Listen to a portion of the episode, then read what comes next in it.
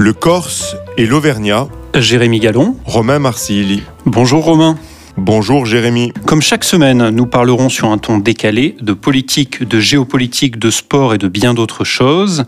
Et en cette fin d'année, nous souhaitions revenir sur une année 2022 si particulière et si riche en événements géopolitiques, et notamment en faisant un bilan du point de vue européen. Est-ce que cette année 2022 a permis à l'Europe de s'affirmer enfin comme un acteur géopolitique? Au programme de cet épisode, donc, 2022, année historique, mais peut-être également Annus Horribilis pour l'Europe. Nous en discuterons. Nous évoquerons également le sommet entre l'Union européenne et l'Association des nations d'Asie du Sud-Est, qui s'est tenu à Bruxelles le 14 décembre et dont nos médias ont très très peu parlé.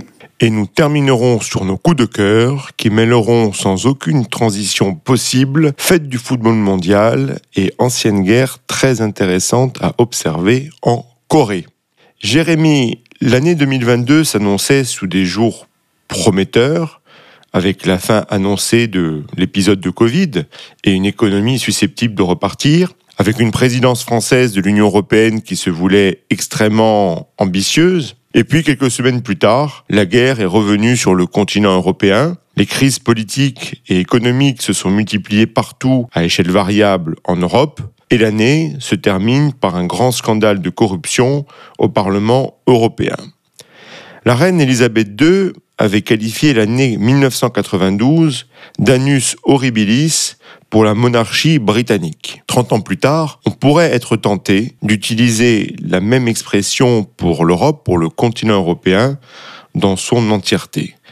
On va en discuter. Est-ce que tu pars sur des bases aussi, euh, je ne vais pas dire pessimiste, mais un peu sévère. Je pense que d'abord, l'idée de dire que l'année 2022 a été marquée en particulier par des crises, c'est à la fois vrai et en même temps c'est redondant parce que si on regarde l'histoire récente, on a l'impression que chaque année est marquée par des crises, que ce soit crise du Covid, crise économique successive, etc. Donc, euh, donc je pense que la question qui se pose, un premier angle, ça peut être de se dire est-ce que l'Europe s'est plus affirmée comme un acteur géopolitique, parce que c'est quand même une des ambitions de long terme de l'Union européenne. Si on revient un petit peu en arrière, en 2019, quand von der Leyen était arrivée à la tête de la Commission européenne, elle avait dit que sa grande ambition était de faire de l'Union européenne un acteur géopolitique, une puissance géopolitique. Et derrière ce terme-là, qu'est-ce que ça veut dire? C'est une Europe qui est capable d'écrire l'histoire, c'est une Europe qui est capable de défendre les intérêts de ses euh, citoyens, qui est capable de promouvoir ses valeurs.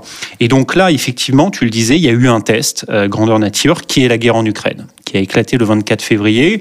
Euh, et donc, c'est vrai que la, question, c'est est-ce que euh, on a été capable de bâtir les fondations d'une Europe plus géopolitique, en sachant très bien que euh, bah, c'est quelque chose qui se fait dans le long terme, euh, qui ne se fait pas en quelques mois, mais, néanmoins, ce qui peut être intéressant de regarder, c'est quelle a été la réponse à cette crise-là. Et puis, euh, deuxièmement, euh, c'est effectivement euh, le retour du tragique sur notre continent. Alors, c'est vrai que c'est quelque chose, il fallait pas attendre la guerre en Ukraine pour savoir. depuis quand même quelques années, on sentait bien que c'était de plus en plus mouvementé à nos frontières, au sein même de l'Union européenne. On avait quand même été la victime d'une série d'attaques terroristes, y compris en France, qui avaient ensanglanté et endeuillé nos, nos populations.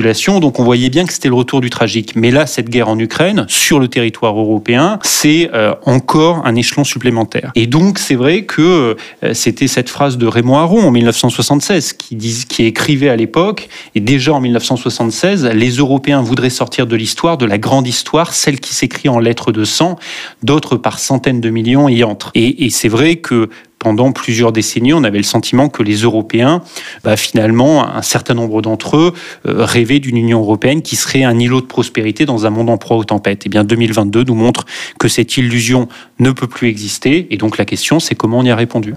Oui, alors la guerre est effectivement revenue de manière intense sur le continent européen, en plus une guerre extrêmement euh, documentée, filmée.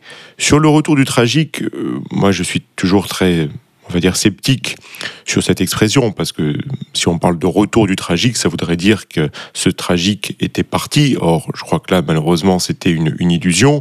Tu as mentionné euh, toutes les séries d'attentats que nous avons eues notamment et principalement en France, mais il ne faut pas oublier non plus, c'était pas il y a 10 000 ans, la guerre en ex-Yougoslavie, qui était euh, horrible, cruel et à quelques centaines euh, de kilomètres. Donc je veux dire, on, est quand même euh, sur une situation malheureusement géopolitique qui a toujours été tendue malgré les tentations de voir l'Europe comme une grande Suisse sortir de l'histoire. Je crois que malgré tous les efforts que certains peuvent vouloir effectuer, on ne peut pas sortir de, l'histoire, elle nous rattrape. Les données géopolitiques, les données démographiques également, les données climatiques font que on, reste malgré tout pleinement dans ce processus historique qui s'écrit tous les jours. Face à ça, quelle peut être la réponse de l'Europe? L'Europe, effectivement, je comprends ce que tu veux dire, elle a su construire une réponse face à la guerre en Ukraine. N'oublions pas avec le soutien des États-Unis et de l'OTAN, mais une réponse, une, une solidarité a été mise en place. Ça, c'est bien sûr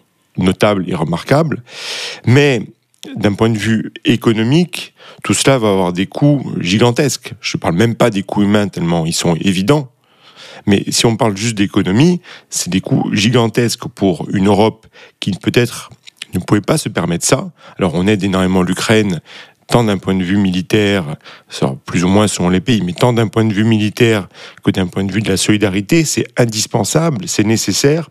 Aujourd'hui, malheureusement, euh, nous sommes dans des situations budgétaires exsangues et cette guerre, une guerre n'arrive jamais au bon moment, mais elle arrive dans un très mauvais moment économique euh, pour l'Europe après une crise économique qui avait suivi, qui avait suivi la pandémie.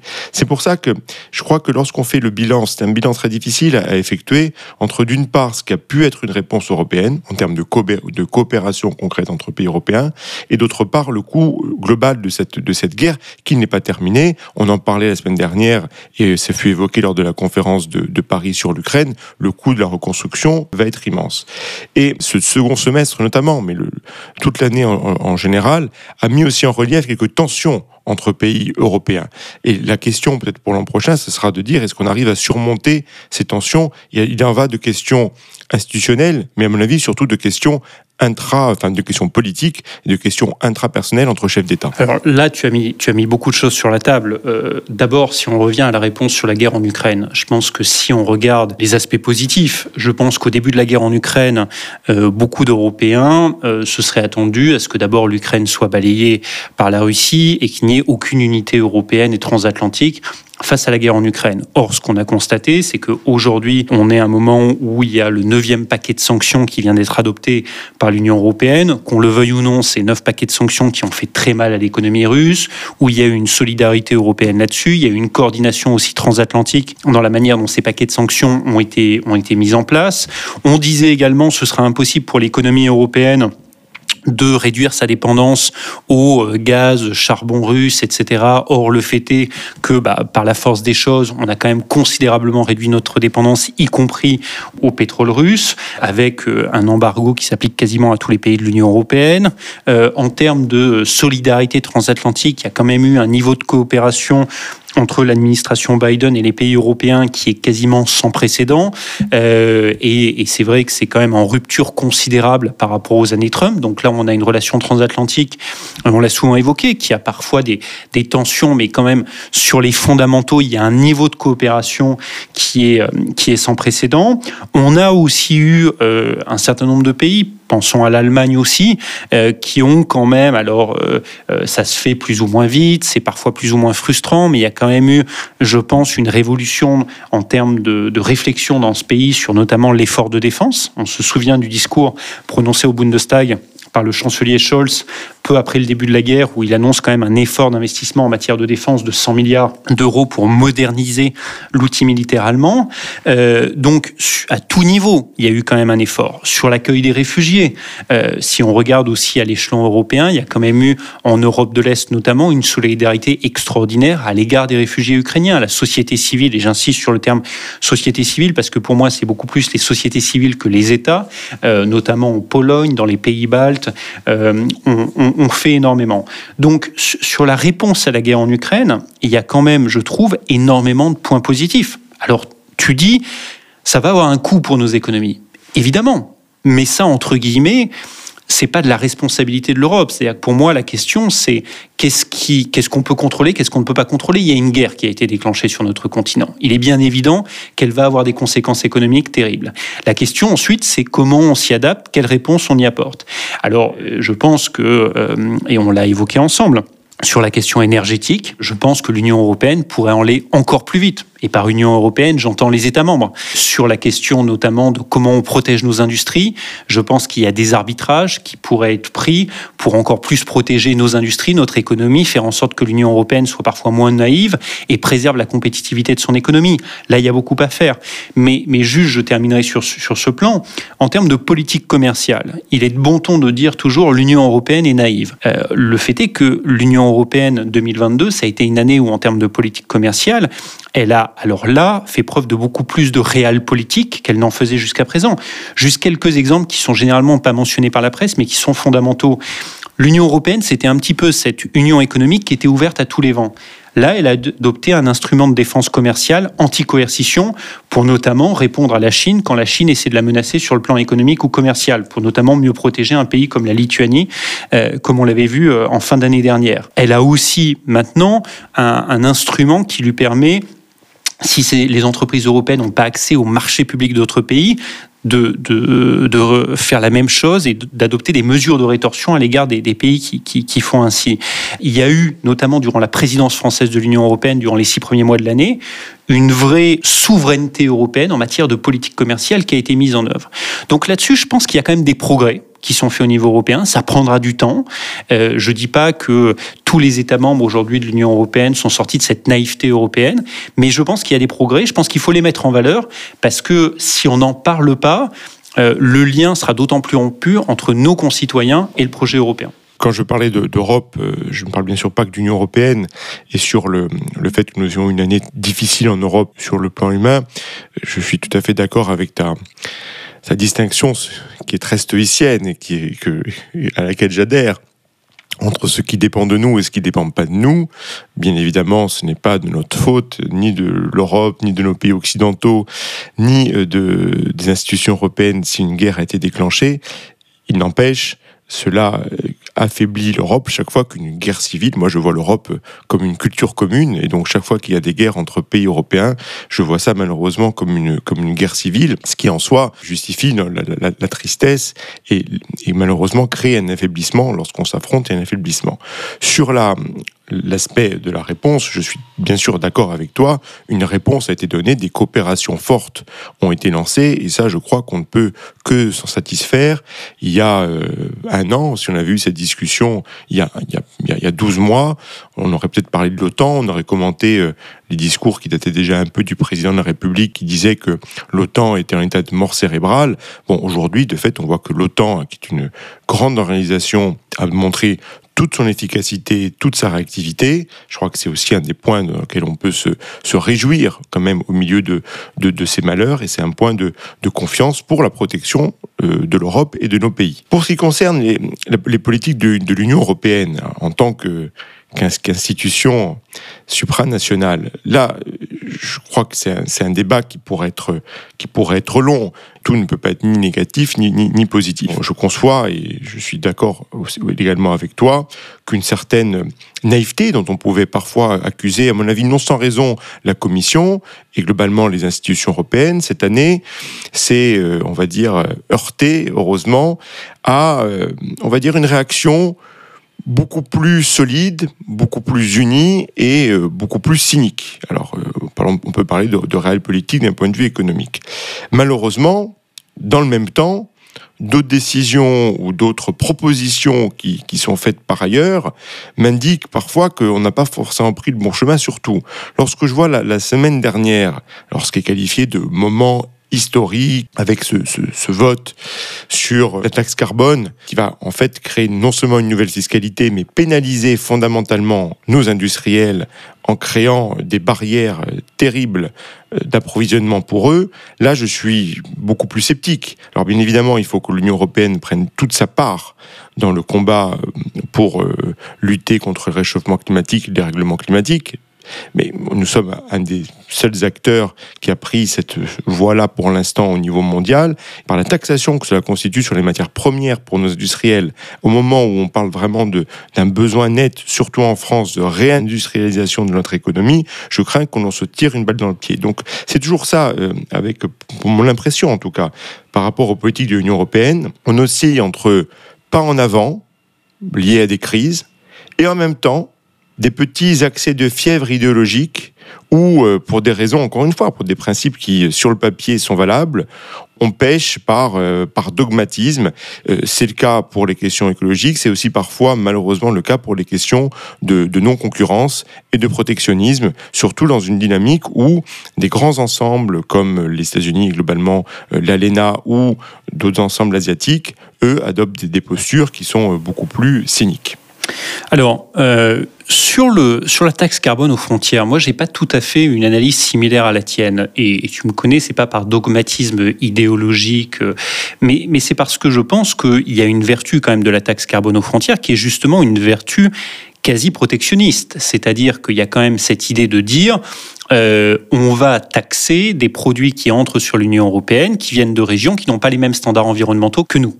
De la même manière, euh, il y a eu une législation qui est passée aussi euh, la semaine dernière sur les questions de déforestation et en disant on, refuse que sur le marché européen soient vendus des produits qui sont le résultat d'une déforestation dans des pays comme le Brésil, l'Indonésie ou autres, etc. Et donc sur la taxe carbone aux frontières, je pense qu'il y a un vrai argument qui est de dire euh, il n'est pas normal que l'Union européenne aujourd'hui soit ouverte euh, et complètement ouverte à des produits et à des économies qui, eux, ne respectent pas du tout les mêmes standards environnementaux que nous et donc euh, ne s'engagent pas autant dans la lutte contre le changement climatique que nous et n'imposent pas les mêmes contraintes à leurs entreprises, à leurs industries que nous. C'est quand même l'idée de la taxe carbone aux frontières au départ. Alors ensuite, il y a une question assez technique qui est sur, tu as des permis d'émission de CO2 qui sont attribués à, nos entreprises. Et la question, c'est un peu la question de la transition, c'est-à-dire à quel moment tu mets en place ta taxe carbone aux frontières et tu enlèves les permis d'émission de CO2 qui étaient donnés à nos entreprises. Donc, donc là-dessus, je suis pas tout à fait d'accord avec toi sur la sur la taxe carbone.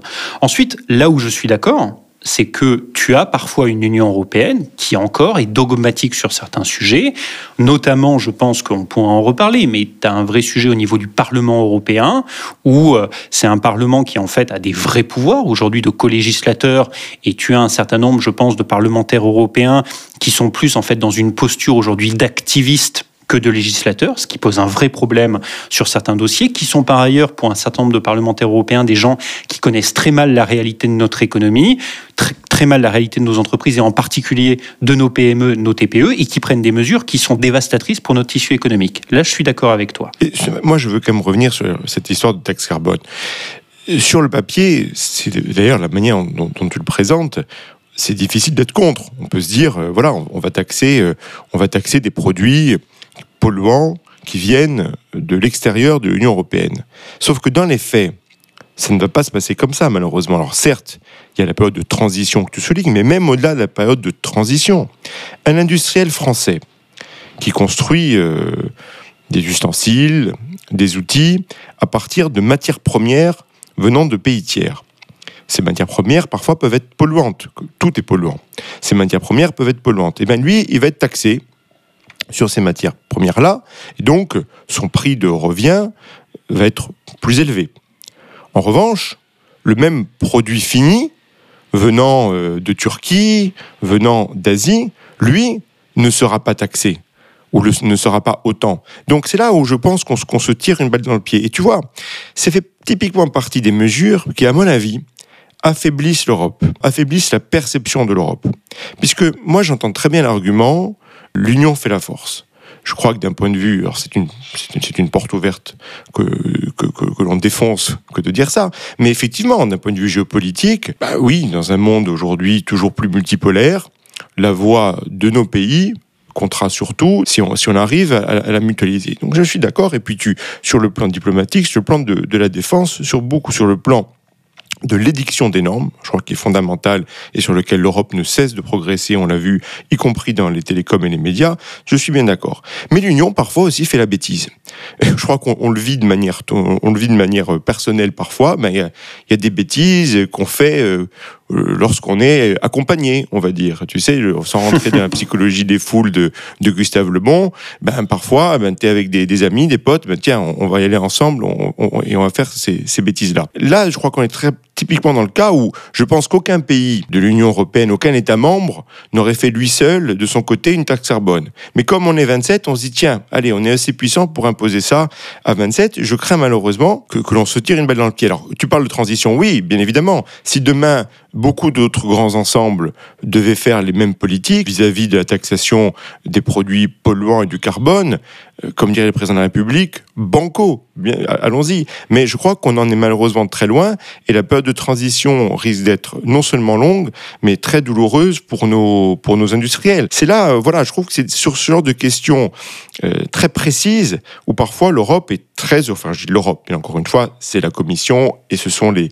les pays membres, est très horripilante, on va dire. Je pense, bon, sur, sur, la taxe carbone aux frontières, je, je, vais pas revenir là-dessus. Je pense qu'on pourrait rentrer dans un débat sur les détails, etc., de la mesure. Je, ne serais pas nécessairement d'accord avec ton analyse. Mais je pense qu'en revanche, ce que, ce que ton point met vraiment en, avant, c'est parfois le, la dichotomie entre des intentions qui sont tout à fait louables au niveau européen et la mise en œuvre de mesures qui, en fait, dans leurs détails, peuvent être très contre-productives parce que notamment, euh, elles ont un impact extrêmement négatif sur euh, nos entreprises, notre tissu économique, etc.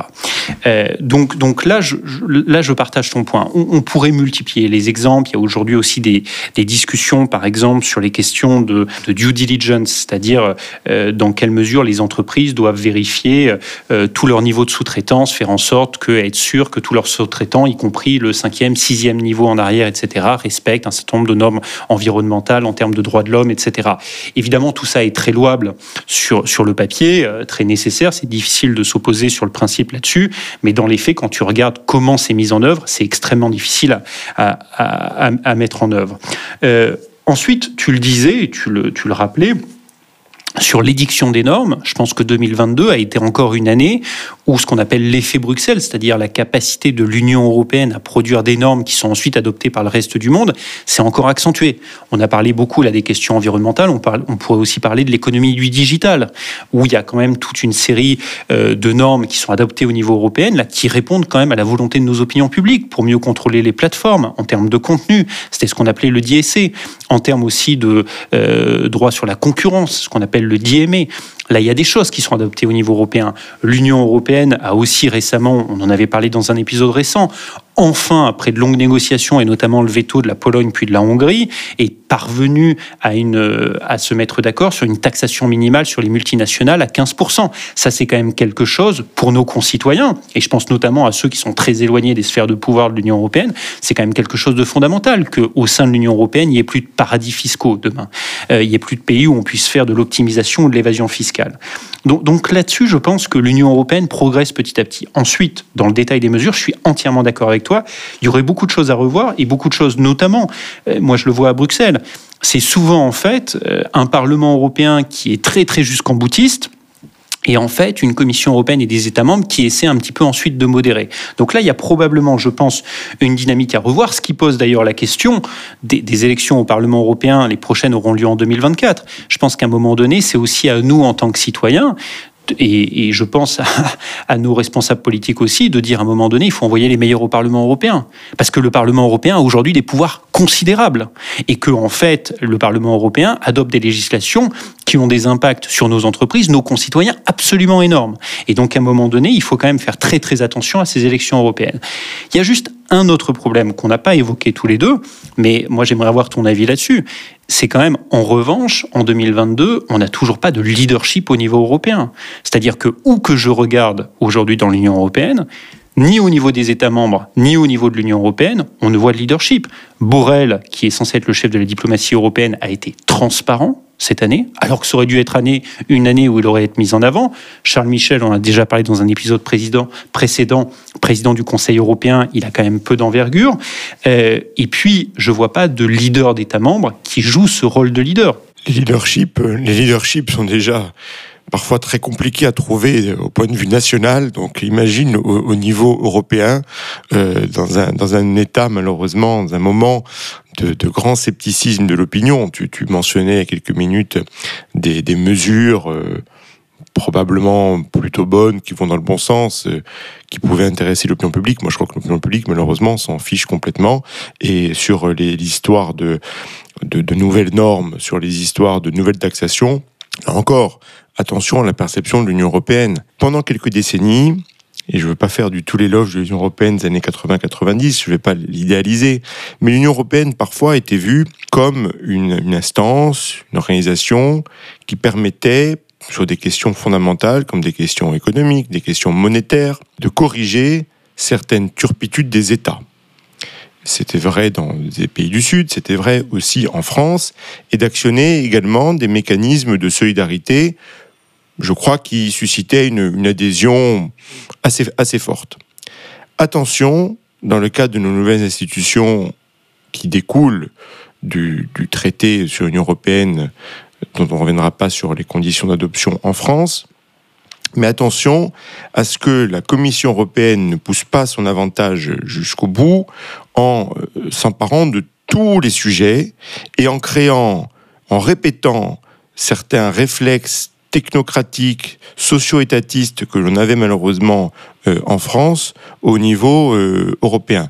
Ça, c'est une petite crainte que j'ai parce que sur beaucoup de, sujets, euh, on avait évoqué par exemple sur le, le, Media Act où l'Union européenne, la Commission proposait la création d'une instance indépendante, un peu comme un CSA au niveau européen.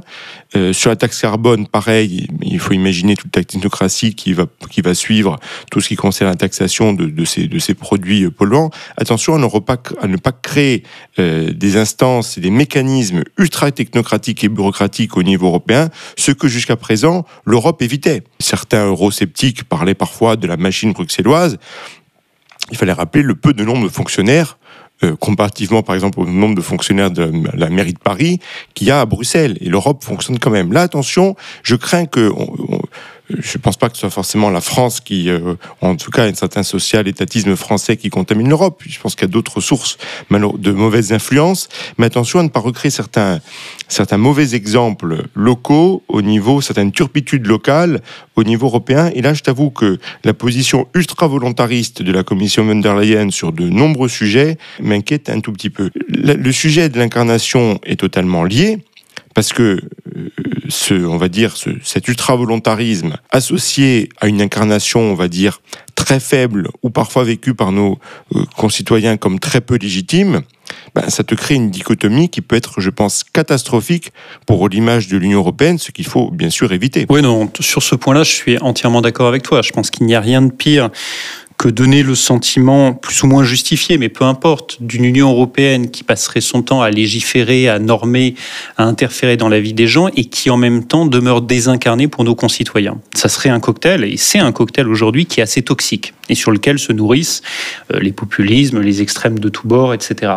Donc là, je suis entièrement d'accord avec toi. Mais pour moi, le, le problème de leadership européen pose un autre problème, qui est la question du lien entre les États membres. Et ça, on en a assez peu parlé. Et je pense que euh, la France, au cours des, euh, on va dire, 5-6 dernières années, a eu un mérite, c'est qu'elle a été une boîte à idées pour l'Union européenne euh, beaucoup des propositions, je le vois à Bruxelles, sont mises sur la table par la France. On est d'accord, on n'est pas d'accord, mais elle joue ce rôle de boîte à idées et de moteur. Mais le problème, c'est que, pour des raisons dont on a euh, souvent parlé tous les deux, elle est incapable de bâtir les coalitions qui font que ces idées derrière sont adoptées. Elle est incapable, et notamment à son plus haut niveau, d'accepter parfois de ne pas prendre la lumière de ne pas toujours se mettre en avant, d'accepter de faire un travail de l'ombre pour d'abord bâtir des coalitions avec les pays d'Europe du Nord, d'Europe du l'Est, d'Europe du Sud, qui font que derrière, il y a une majorité d'États membres qui vont adopter une certaine position. Et au final, on se retrouve dans cette situation un petit peu aberrante, où la France, à la fois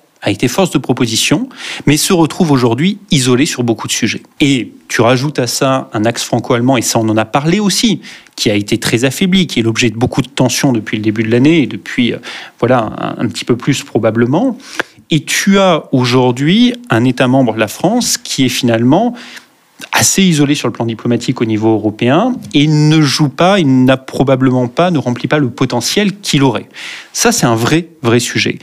Euh, ce leadership, tu l'as pas non plus au niveau allemand pour d'autres raisons, liées à la personnalité de Scholz, liées au fait qu'il est arrivé au pouvoir récemment, qu'il a une coalition, etc. Donc il n'a pas le leadership qu'incarne Merkel. Et donc c'est vrai qu'aujourd'hui, un des vrais problèmes, et moi une des vraies sources d'inquiétude, c'est que je vois de plus en plus de dissensions, de ressentiments entre les États membres. Or, à un moment donné, l'Union européenne, c'est quand même une union d'États-nations, et il faut qu'elles aient une vision commune, qu'elles regardent ensemble dans la même direction. Et dernier point que je mentionnerai, c'est la question de la défense.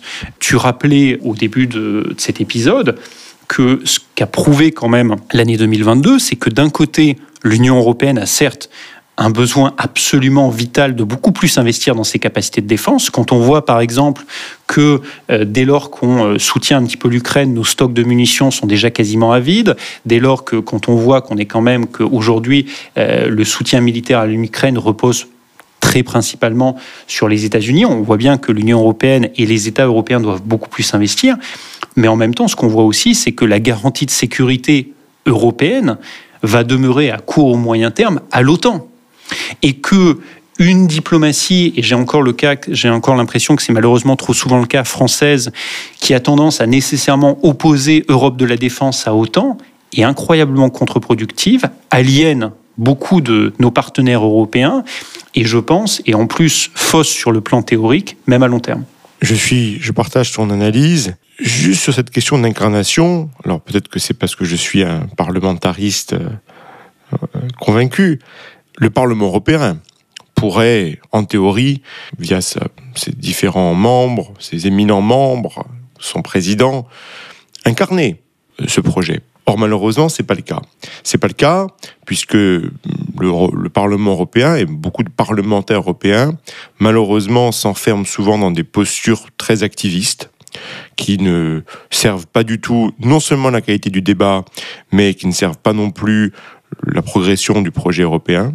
Et puis, on ne peut pas ne pas le mentionner, l'année se termine de manière catastrophique pour l'image du Parlement européen avec ce scandale présumé.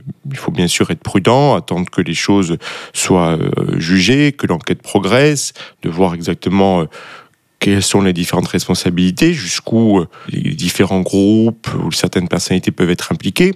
Mais il y a quand même ce scandale de, de, corruption qui met aussi en relief la faiblesse des, de certains parlementaires, en tout cas de l'institution, face à des tentatives, on va dire, d'ingérence de la part de, de, pays tiers. Et puis, euh, ce qui met aussi en relief la, grande légèreté de certaines incarnations dont pourtant on, nous promettait euh, un grand avenir et euh, qui avait, alors au niveau européen, hein, donc il faut pas non plus être trop exigeant, mais un, début de, de, petite notoriété, euh, on va dire, au-delà de, de leurs frontières. Ça, je pense que c'est extrêmement grave. C'est extrêmement grave de plus dans un contexte où on a quand même un Parlement qui est très donneur de leçons dès qu'il s'agit de, de voter des sanctions souvent justifiées contre des pays, y compris contre des pays de, de l'Union européenne, ou lorsqu'il faut euh, voter des, des motions euh, très moralisatrices sur ce qui se passe ici ou là dans le monde, ça, ça, ça vote. Et puis, euh, on voit bien que ben, la corruption n'évite pas l'institution européenne, ce qui est inévitable. Je crois que malheureusement, toute société humaine est, est soumise à ce risque énorme de corruption. Et puis, voilà, plus, plus ça monte, plus la corruption, malheureusement, peut être forte. Mais je crois que ça, c'est, c'est il faudrait que la lumière soit quand même vite faite sur ces événements parce que potentiellement ça peut être destructeur pour une partie de l'image de l'Union européenne.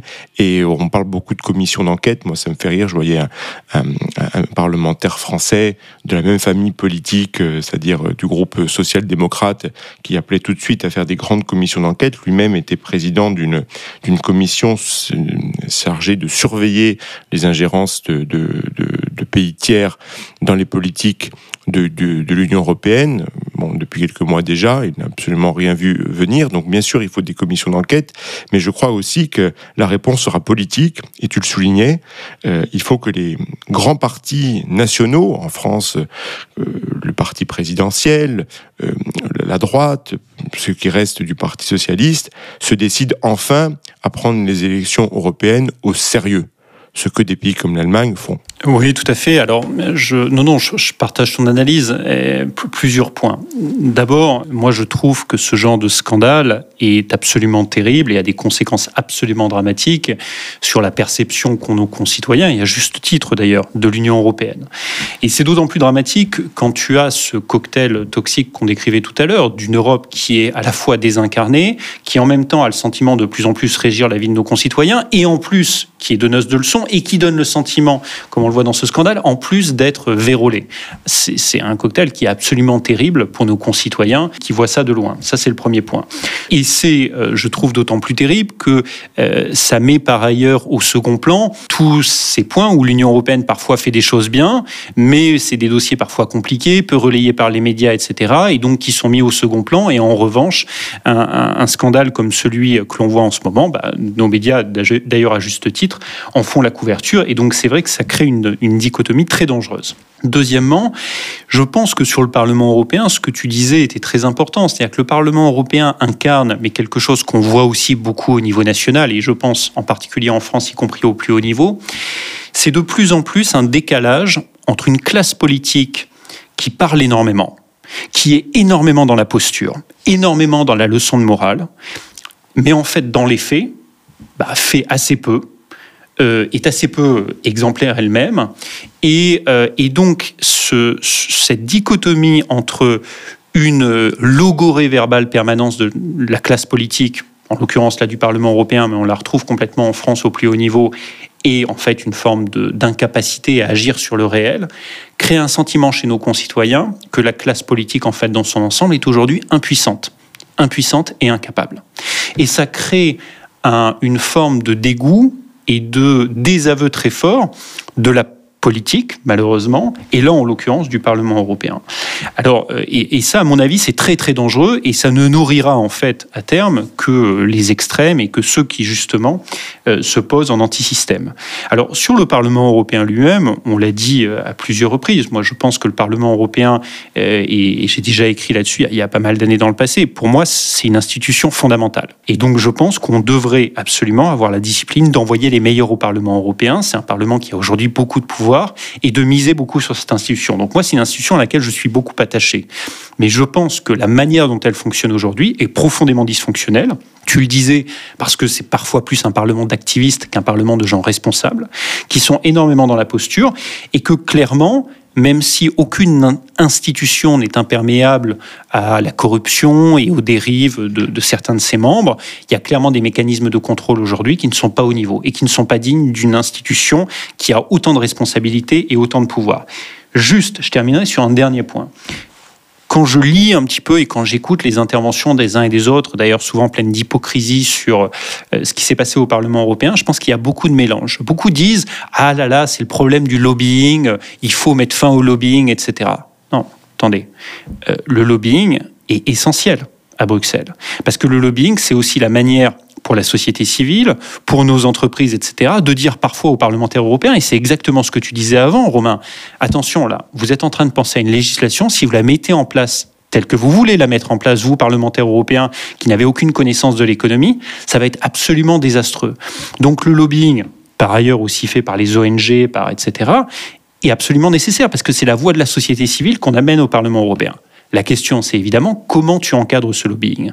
Mais c'est pas le lobbying en soi qui est mauvais. Le lobbying est nécessaire dans une démocratie et d'autant plus nécessaire quand tu as des parlementaires qui, clairement, sur les questions économiques, etc., ne sont pas au niveau. Oui, alors merci pour ce, rappel sur euh, la nécessité euh, et l'utilité démocratique du lobbying. Mais il y a une posture très souvent hypocrite sur, sur le lobbying, hein, c'est-à-dire qu'il y a un bon et mauvais lobbying, c'est-à-dire lorsqu'il provient euh, d'entreprises, c'est absolument euh, diabolique, lorsqu'il provient d'ONG, c'est, c'est, on n'en parle pas ou c'est, formidable, alors que ça peut être tout à fait susceptible de corruption là aussi. Je trouve que l'exemple le plus extraordinaire, c'est l'énergie, où on parle, certaines associations écologiques parlent toujours du lobby du nucléaire, là où souvent le nucléaire ce sont des entreprises publiques, c'est pas celles qui font le plus de lobby.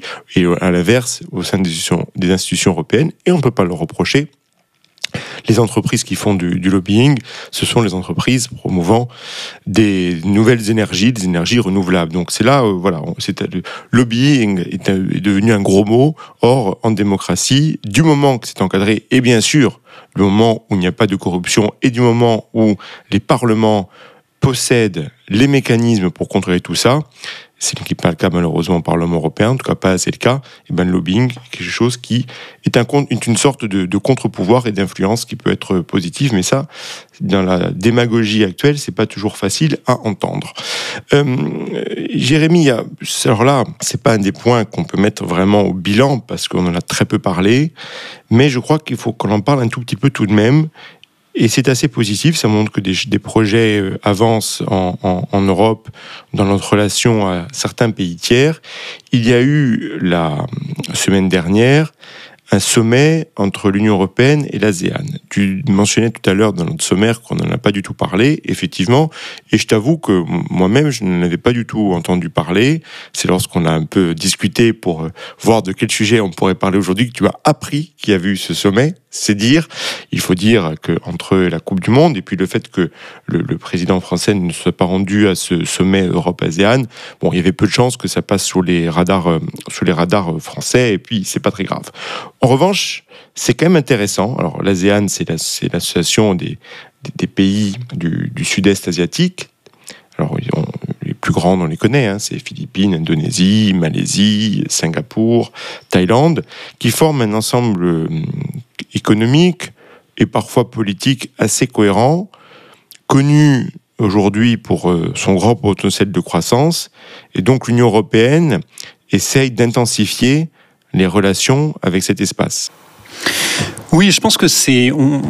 Toi et moi, on souhaitait revenir sur ce, sur ce sommet parce que la, presse en est complètement désintéressée. Or, je pense que euh, une Union européenne qui veut être plus forte sur le plan géopolitique, c'est justement une, une, Union européenne qui sera moins dans les leçons de morale à l'égard des autres régions du monde, mais qui essaiera de renforcer ses liens avec des régions où l'histoire est en train de s'écrire.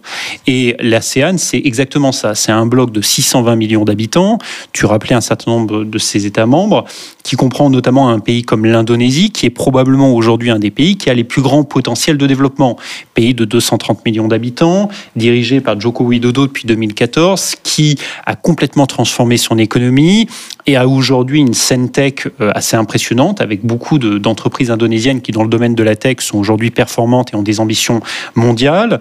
Euh, un pays qui aujourd'hui est aussi au cœur, et c'est euh, comme plusieurs pays de la région, de justement la révolution en termes de transition climatique et énergétique.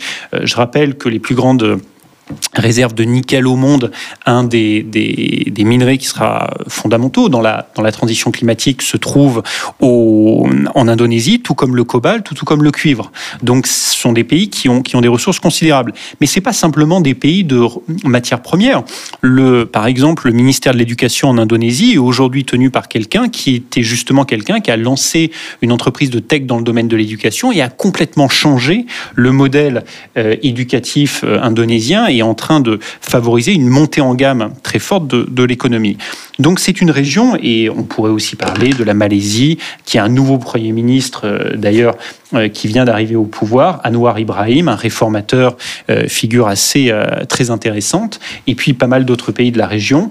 Et donc l'intérêt de ce sommet, c'était à la fois de la raison officielle, c'était commémorer les 45 ans de relations diplomatiques entre l'ASEAN et l'Union européenne, mais surtout d'essayer de donner une nouvelle impulsion à cette relation. Et c'est d'autant plus important que là, les Européens ne sont pas seuls dans cette compétition. L'ASEAN, c'est une région qui a aujourd'hui un partenariat stratégique avec la Chine. C'est aussi une région qui, en novembre, a eu un sommet spécial avec le président Biden, durant laquelle il y a eu un certain nombre d'annonces également la mise en place d'un partenariat stratégique avec les Américains, mais sur par exemple les véhicules électriques, sur toutes ces questions de transition climatique, beaucoup de choses qui sont faites. Donc il était absolument indispensable pour l'Union européenne d'essayer d'avancer sur cette question. Il y a eu un certain nombre de, discussions, alors qui euh, se sont centrées autour notamment euh, de la question des énergies renouvelables, avec une volonté de coopérer plus étroitement, des accords aussi spécifiques qui avaient été euh, mis en œuvre de manière bilatérale avec l'Indonésie et le Vietnam. Il y a aussi une volonté de l'Union européenne d'avancer sur de nouveaux accords commerciaux avec cette région. Alors ça va être difficile d'avoir un accord UE-ASEAN. Donc en ce moment, il y a des négociations qui sont en cours entre l'Union européenne et l'Indonésie. Mais il y avait aussi, et ça euh, la présidente von der Leyen l'a souligné, la volonté d'ouvrir des négociations assez vite avec trois pays, la Malaisie, les Philippines et la Thaïlande. Et puis, dernier point, L'Union européenne a annoncé également un paquet d'investissements de 10 milliards d'euros dans la région. Et ça, ça vise à contrer quoi? Ça vise à contrer notamment les nouvelles routes de la soie chinoises.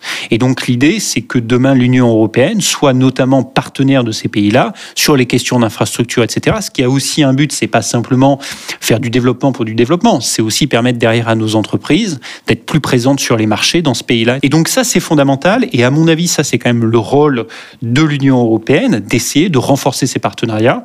Je pense qu'ils auraient pu aller objectivement plus loin. Je pense qu'ils auraient pu investir encore plus de capital politique sur cette région. En tout cas, ça va dans la bonne direction. Et je pense que c'était important de, de, rappeler cette rencontre parce que c'est le genre de choses dont nos médias ne parlent pas du tout, mais qui est quand même, à mon avis, à terme, essentiel et c'est là clairement un domaine où l'Union européenne doit se positionner. Oui, et puis il faut le rappeler car il y a quand même 10 milliards. Et 10 milliards, c'est pas l'argent qui pousse sur les arbres, ce sont aussi les, les impôts des, des, Européens. Alors, je vais pas faire de, de, de polémique bien sûr là-dessus, parce que je crois que, comme tu l'as énoncé, c'est fondamental que l'Europe soit présente dans cette partie du monde. Je crois que le, le sommet était un peu décevant pour euh, tout ce qui était d'un point de vue plus diplomatique, notamment sur la question des sanctions à la Russie. On peut pas, euh, on va dire, convaincre ces pays-là qui ont des intérêts euh, politique, économique et géopolitique extrêmement différents des nôtres, d'avoir la même, euh, dureté face à la Russie. Donc là, je crois qu'il fallait pas s'attendre à grand chose. Donc euh, il faut pas, il faut pas être déçu. Sur la l'aide, en revanche, on peut un tout petit peu tiquer. Alors 10 milliards aujourd'hui, lorsqu'on parle d'une une dette française euh, abyssale. Et lorsqu'on parle des investissements post-Covid, on a beaucoup de mal aujourd'hui à concevoir ce que c'est un milliard, 10 milliards ou, ou, ou 300, 300 milliards. Mais on peut quand même se poser la question, est-ce que c'est une zone qui doit être prioritaire pour, euh, pour l'Europe? Alors, quand on dépense 10 milliards, bien évidemment, ce n'est pas prioritaire. Mais on peut regretter que parfois on, abandonne un peu en Europe, on donne l'impression d'abandonner, pour être plus juste intellectuellement, des parties du monde qui sont pourtant plus proches, qui ont plus d'influence euh, sur nos pays, sur notre culture. Je pense bien évidemment euh, à l'Afrique et au Proche-Orient. Alors bien sûr, c'est l'un n'exclut pas l'autre et c'est formidable aussi de, s'impliquer en Asie du Sud-Est. C'est une région du monde où l'Europe a moins d'attaches. Alors certes, la France est un cas particulier avec son, rapport euh, spécial au, Vietnam, mais je crois que ça pose quand même des, questions de hiérarchisation. On voit que la, la, Chine se pose moins ces questions, elle, puisqu'elle investit, elle est présente absolument partout. Elle essaye de pousser son soft power et son hard power aussi d'un point de vue économique sur absolument tous les continents. On en a parlé en Afrique, mais c'est également totalement le cas, c'est souvent oublié, en Amérique latine. Nous, malheureusement, en Europe, on a parfois l'impression qu'il nous faut un tout petit peu choisir, un peu arbitrer. Et donc, voilà, c'est donne un petit sentiment ambivalent. Oui, alors là, je suis, euh, je me permettrai juste d'être légèrement en désaccord avec toi, parce que je pense que, justement, on ne peut pas vouloir une Europe qui fasse plus de réel politique et qui, en même temps, quand elle décide d'investir dans une relation, va pas vers les pays où il y a le plus grand potentiel de développement. Le fait est qu'aujourd'hui, l'ASEAN, c'est une région qui est absolument fondamentale pour nous, je le disais sur la question des matières premières pour la manière dont on va mener notre transition énergétique. Ce sont des marchés qui ont un potentiel de développement considérable. Et donc, euh, effectivement, moi, je pense que c'est une région sur laquelle on doit beaucoup investir. Euh, alors, tu disais euh, l'Afrique. L'Afrique, il y a quand même beaucoup de choses qui sont faites. Il y a eu un sommet UE-Afrique en début d'année 2022 qui avait été un grand sommet. Et quand on parle de sommes qui sont investies, on parle de beaucoup plus que 10 milliards d'euros en Afrique. Les, les, les échelles de, de, de valeur sont bien plus importantes. Et je rappelle quand même que 75 de l'aide au développement en Afrique est fournie par l'Union européenne. Donc, je pense que il y aurait beaucoup à dire sur notre relation avec l'Afrique, mais, mais, je pense que euh, l'Europe investit clairement beaucoup sur, sur cette relation. En revanche, qu'aujourd'hui on dise on va investir, on va mettre le paquet sur une région qui a un potentiel de développement considérable et qui peut être un partenaire économique pour nous, ça me paraît, à mon avis, assez fondamental. 10 milliards d'euros, c'est effectivement, tu l'as dit, beaucoup. Ensuite, c'est 10 milliards d'euros qui visent à permettre à mettre en place des projets c'est pas juste 10 milliards d'euros qu'on donne en forme de d'aide au développement, de bourses, de dotations. C'est des, c'est pour financer des projets sur lesquels les entreprises européennes sont présentes. C'est pour éviter de, pour faire en sorte que demain nos entreprises soient présentes sur des marchés absolument fondamentaux, au détriment notamment, par exemple, des entreprises chinoises ou, d'autres entreprises. Donc, donc en ce sens, je, trouve que là, on, fait un peu plus de réel politique et, donc c'est plutôt pertinent. Il y a quand même une dimension qui fait que dans cette région du monde, on demeurera mécaniquement assez faible par rapport notamment à la Chine et aux États-Unis, c'est le fait qu'on n'est pas vu encore comme un acteur crédible dans le domaine de la défense. Aujourd'hui, euh, on investit trop peu dans le domaine de la défense pour être vu par ces pays comme une garantie de sécurité, par exemple dans l'Indo-Pacifique, sachant qu'un certain nombre de ces pays ont des vraies tensions très fortes en mer de Chine, avec la Chine notamment.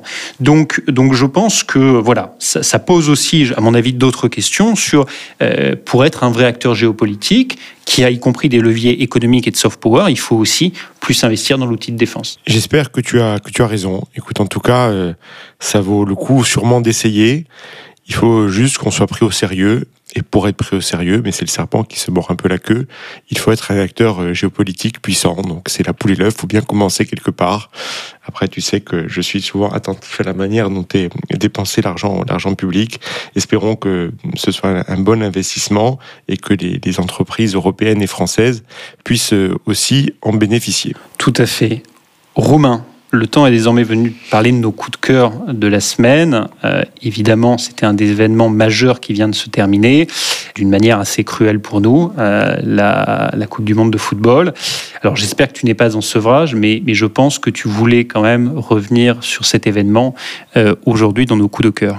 Tout à fait, parce qu'on aurait pu faire l'émission là-dessus, mais je crois qu'on va pas remuer les couteaux dans les plaies trois jours après une, finale exceptionnelle, mais, euh, mais un peu douloureuse. Cette Coupe du Monde euh, m'a en effet captivé. Je crois que j'aurais quasiment vu euh, tous les matchs au moins d'un œil, et puis la grande majorité des deux yeux au-delà des, enjeux, des débats euh, géopolitiques qui sont inévitables, qui ont été inévitables et sur lesquels je ne reviendrai pas, et puis au-delà des tentatives de récupération politique un peu lourdes, voire même euh, à certains moments, notamment vers la fin, extrêmement lourdes, c'est un autre sujet. Voire indigne. Je, euh, voilà, je voudrais quand même rendre hommage à cette très belle Coupe du Monde qui vient de se terminer parce que c'était une Coupe du Monde remarquable sur tout de même l'essentiel, c'est-à-dire le jeu avec des, proches amis, on se demandait si, c'était la, plus belle Coupe du Monde qui s'était déroulée depuis qu'on suit le foot, c'est-à-dire, euh, pour la plupart d'entre nous, depuis le début des années 90. Alors, à mon avis, qui est forcément extrêmement subjectif, France 98 et Allemagne 2006 restent supérieurs euh, à de nombreux points de vue. Mais Qatar 2022 aura été une très belle Coupe du Monde et puis aura offert euh, vraiment quatre semaines de grands spectacles. Et je crois qu'il faut quand même le souligner, c'est un, magnifique hommage au football. Le fait qu'elle se soit déroulée en novembre, c'est-à-dire en plein cœur de la saison en Europe, a totalement déboussolé nos, nos calendriers, mais elle aura permis, à mon avis, à l'essentiel des joueurs présents, capables non blessés, euh, d'arriver en parfaite forme et non pas essorés, comme c'est souvent le cas dans les Coupes du Monde organisées en fin de saison, en juin-juillet. Et cela s'est ressenti dans la qualité du spectacle. Au-delà d'une finale d'anthologie, malgré ce goût amer euh, pour la, pour la France, cette Coupe du Monde aurait été celle d'un rythme de jeu très élevé, des temps de jeu effectifs enfin respectés, grâce à des temps supplémentaires parfois à rallonge, mais qui ont été souvent aussi propices à beaucoup de rebondissements.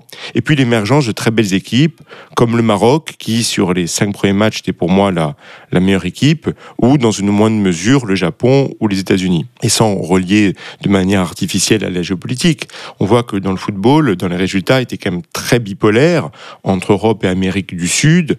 Et là, on a le sentiment qu'il peut vraiment s'ouvrir à d'autres continents et à d'autres styles de foot et, la présence du Maroc dans le dernier carré représente peut-être plus qu'un symbole et peut-être que ce sera une tendance plus durable. Je pense aussi que la, zone Amérique du Nord, avec les États-Unis, mais aussi peut-être, espérons-le, je, l'espère en tout cas à titre très subjectif, le Mexique, euh, pourra être aussi dans cette tendance. N'oublions pas que la prochaine Coupe du Monde aura lieu là-bas, États-Unis, Mexique, Canada. Et puis, cette Coupe du Monde, pour, pour finir, aura été le dernier tour de piste très réussi des deux ou trois plus grands joueurs euh, du, 20, du 20e siècle, du 21e siècle, pardon. Alors Lionel Messi et Luka Modric qui ont été une nouvelle fois exceptionnels avec l'Argentine et la Croatie. Je voudrais insister sur sur Modric parce qu'on parle forcément beaucoup moins de lui que Messi. J'admire profondément ce joueur Modric depuis que je l'ai découvert à l'Euro 2008. Il représente un football épuré, intelligent et à sa manière très élégant. Il a illuminé cette Coupe du Monde de sa classe, portant la Croatie à la, troisième place. Et un tel niveau de jeu à son âge, il a le même âge que nous, hein, de 85, force vraiment l'admiration. Et on peut être heureux pour, pour les Balkans, même si on connaît les rivalités internes plus qu'extrêmement fortes entre ces différents pays, que, que le football de l'ex-Yougoslavie soit toujours à ce, à ce très beau niveau. Et donc on gardera une nostalgie de ce mondial. Euh, et puis euh, après la pause de Noël, le football retourne à son pain quotidien, c'est-à-dire les, les, championnats nationaux et, et la Champions League. L'atterrissage va être très difficile tant cette Coupe du Monde aura été riche en émotions, mais c'est aussi ça la, vraie passion du foot, c'est pas qu'une fois tous, les quatre ans. En tout cas, c'était pas mal. Je sais qu'on a un peu commenté ça hors antenne et on a même vécu quelques moments forts comme le, France-Angleterre euh, ensemble. C'était une belle Coupe du Monde.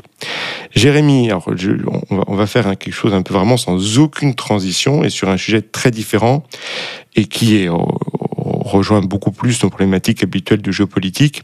Tu voulais parler d'un documentaire sur une guerre passée, un peu oubliée, mais qui est pourtant riche d'enseignements sur le présent.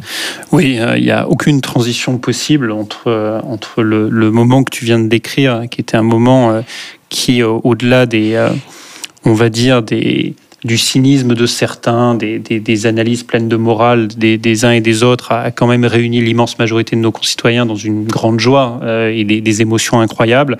et, et puis, évidemment, ce, ce documentaire-là dont, dont, dont, je souhaite parler. Alors, euh, ce documentaire dont je souhaite parler, c'est un documentaire de, John Maggio euh, qui est euh, disponible jusqu'au 13 juin, donc vous avez le temps pour le regarder 2023. Sur, il porte sur la guerre de Corée. Alors pourquoi je voulais parler de ce documentaire? Parce que on fait beaucoup d'analogies de plus en plus en ce moment entre la guerre en Ukraine et la guerre de Corée. Alors pourquoi des analogies? Parce que ben, on s'aperçoit qu'en fait le conflit en Ukraine risque également lui de durer. on va aujourd'hui, la guerre en Ukraine va vers sa seconde année. Que deuxième Deuxièmement, de plus en plus, on s'aperçoit que euh, la perspective d'un traité de paix semble extrêmement compliquée et que donc il n'est pas du tout impossible qu'on aille, comme durant la guerre de Corée en 53, vers un armistice plutôt que vers un traité de paix, si on doit aller à un moment donné vers un, vers un cessez-le-feu. Euh, et puis aussi parce que, eh ben, en fait, la guerre de Corée, c'était une guerre où euh, la, la, question nucléaire était omniprésente, c'était une guerre où on parlait à un moment de troisième guerre mondiale, etc. Donc finalement des choses qui résonnent pas mal avec le, conflit en Ukraine. Donc beaucoup de parallèles qui sont faits.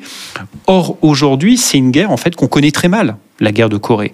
Je pense que par exemple, très peu de Français savent qu'il y a eu des milliers de soldats français qui ont combattu dans cette guerre entre 1950 et 1953, que des soldats français sont morts sur le terrain euh, coréen. Or, euh, la guerre de Corée, c'est une guerre dont le bilan a été terrible. C'est quand même 36 000 soldats américains qui sont morts, plus de 2 millions de Coréens. C'est une péninsule qui est entièrement rasée durant cette guerre. C'est, euh, et je le disais, une guerre où le le, spectre de la Troisième Guerre mondiale a vraiment existé. Je rappelle que euh, le commandant en chef euh, des troupes américaines, le général Douglas MacArthur, à un moment donné, souhaitait utiliser entre 20 et 30 têtes nucléaires, pas simplement sur la Corée du Nord, mais également sur la Mandchourie, donc étendre le conflit à la Chine. Et il a fallu que le président Truman ait le courage politique de euh, suspendre et renvoyer le général, le général MacArthur. Et, je trouve que dans cette décision, c'est intéressant. Moi, j'ai toujours eu un, vrai respect pour Truman, parce qu'à la suite de cette décision, MacArthur était évidemment vu comme le grand soldat américain, était incroyablement populaire aux États-Unis. La cote de popularité de Truman est tombée à 23%, ce qui est la plus basse jamais enregistrée par un président américain en exercice. Et pourtant, je pense, que l'histoire montre que Truman a eu raison. Parce que si on avait laissé les mains libres à MacArthur, c'était euh, une nouvelle guerre mondiale qui était sur le, sur le point d'exploser. Euh, donc ce documentaire est, passionnant parce qu'il remet tout ça en perspective. Il rappelle également que euh, quand les soldats américains reviennent en 53 aux États-Unis et la guerre a été absolument terrible, c'était des conditions inhumaines, les prisonniers de guerre étaient torturés, abattus, etc ils reviennent dans une société américaine qui ne veut plus entendre parler de cette guerre, qui a déjà tourné la page. Et donc, en fait, euh, il y a des Marines américains qui disent, ils reviennent chez eux, et leurs voisins disent, mais vous avez combattu où? Et ils disent en Corée, mais, mais c'est où la Corée? Et donc, euh, il y a en plus ces vétérans de la guerre de Corée qui reviennent dans des conditions incroyablement, incroyablement difficiles.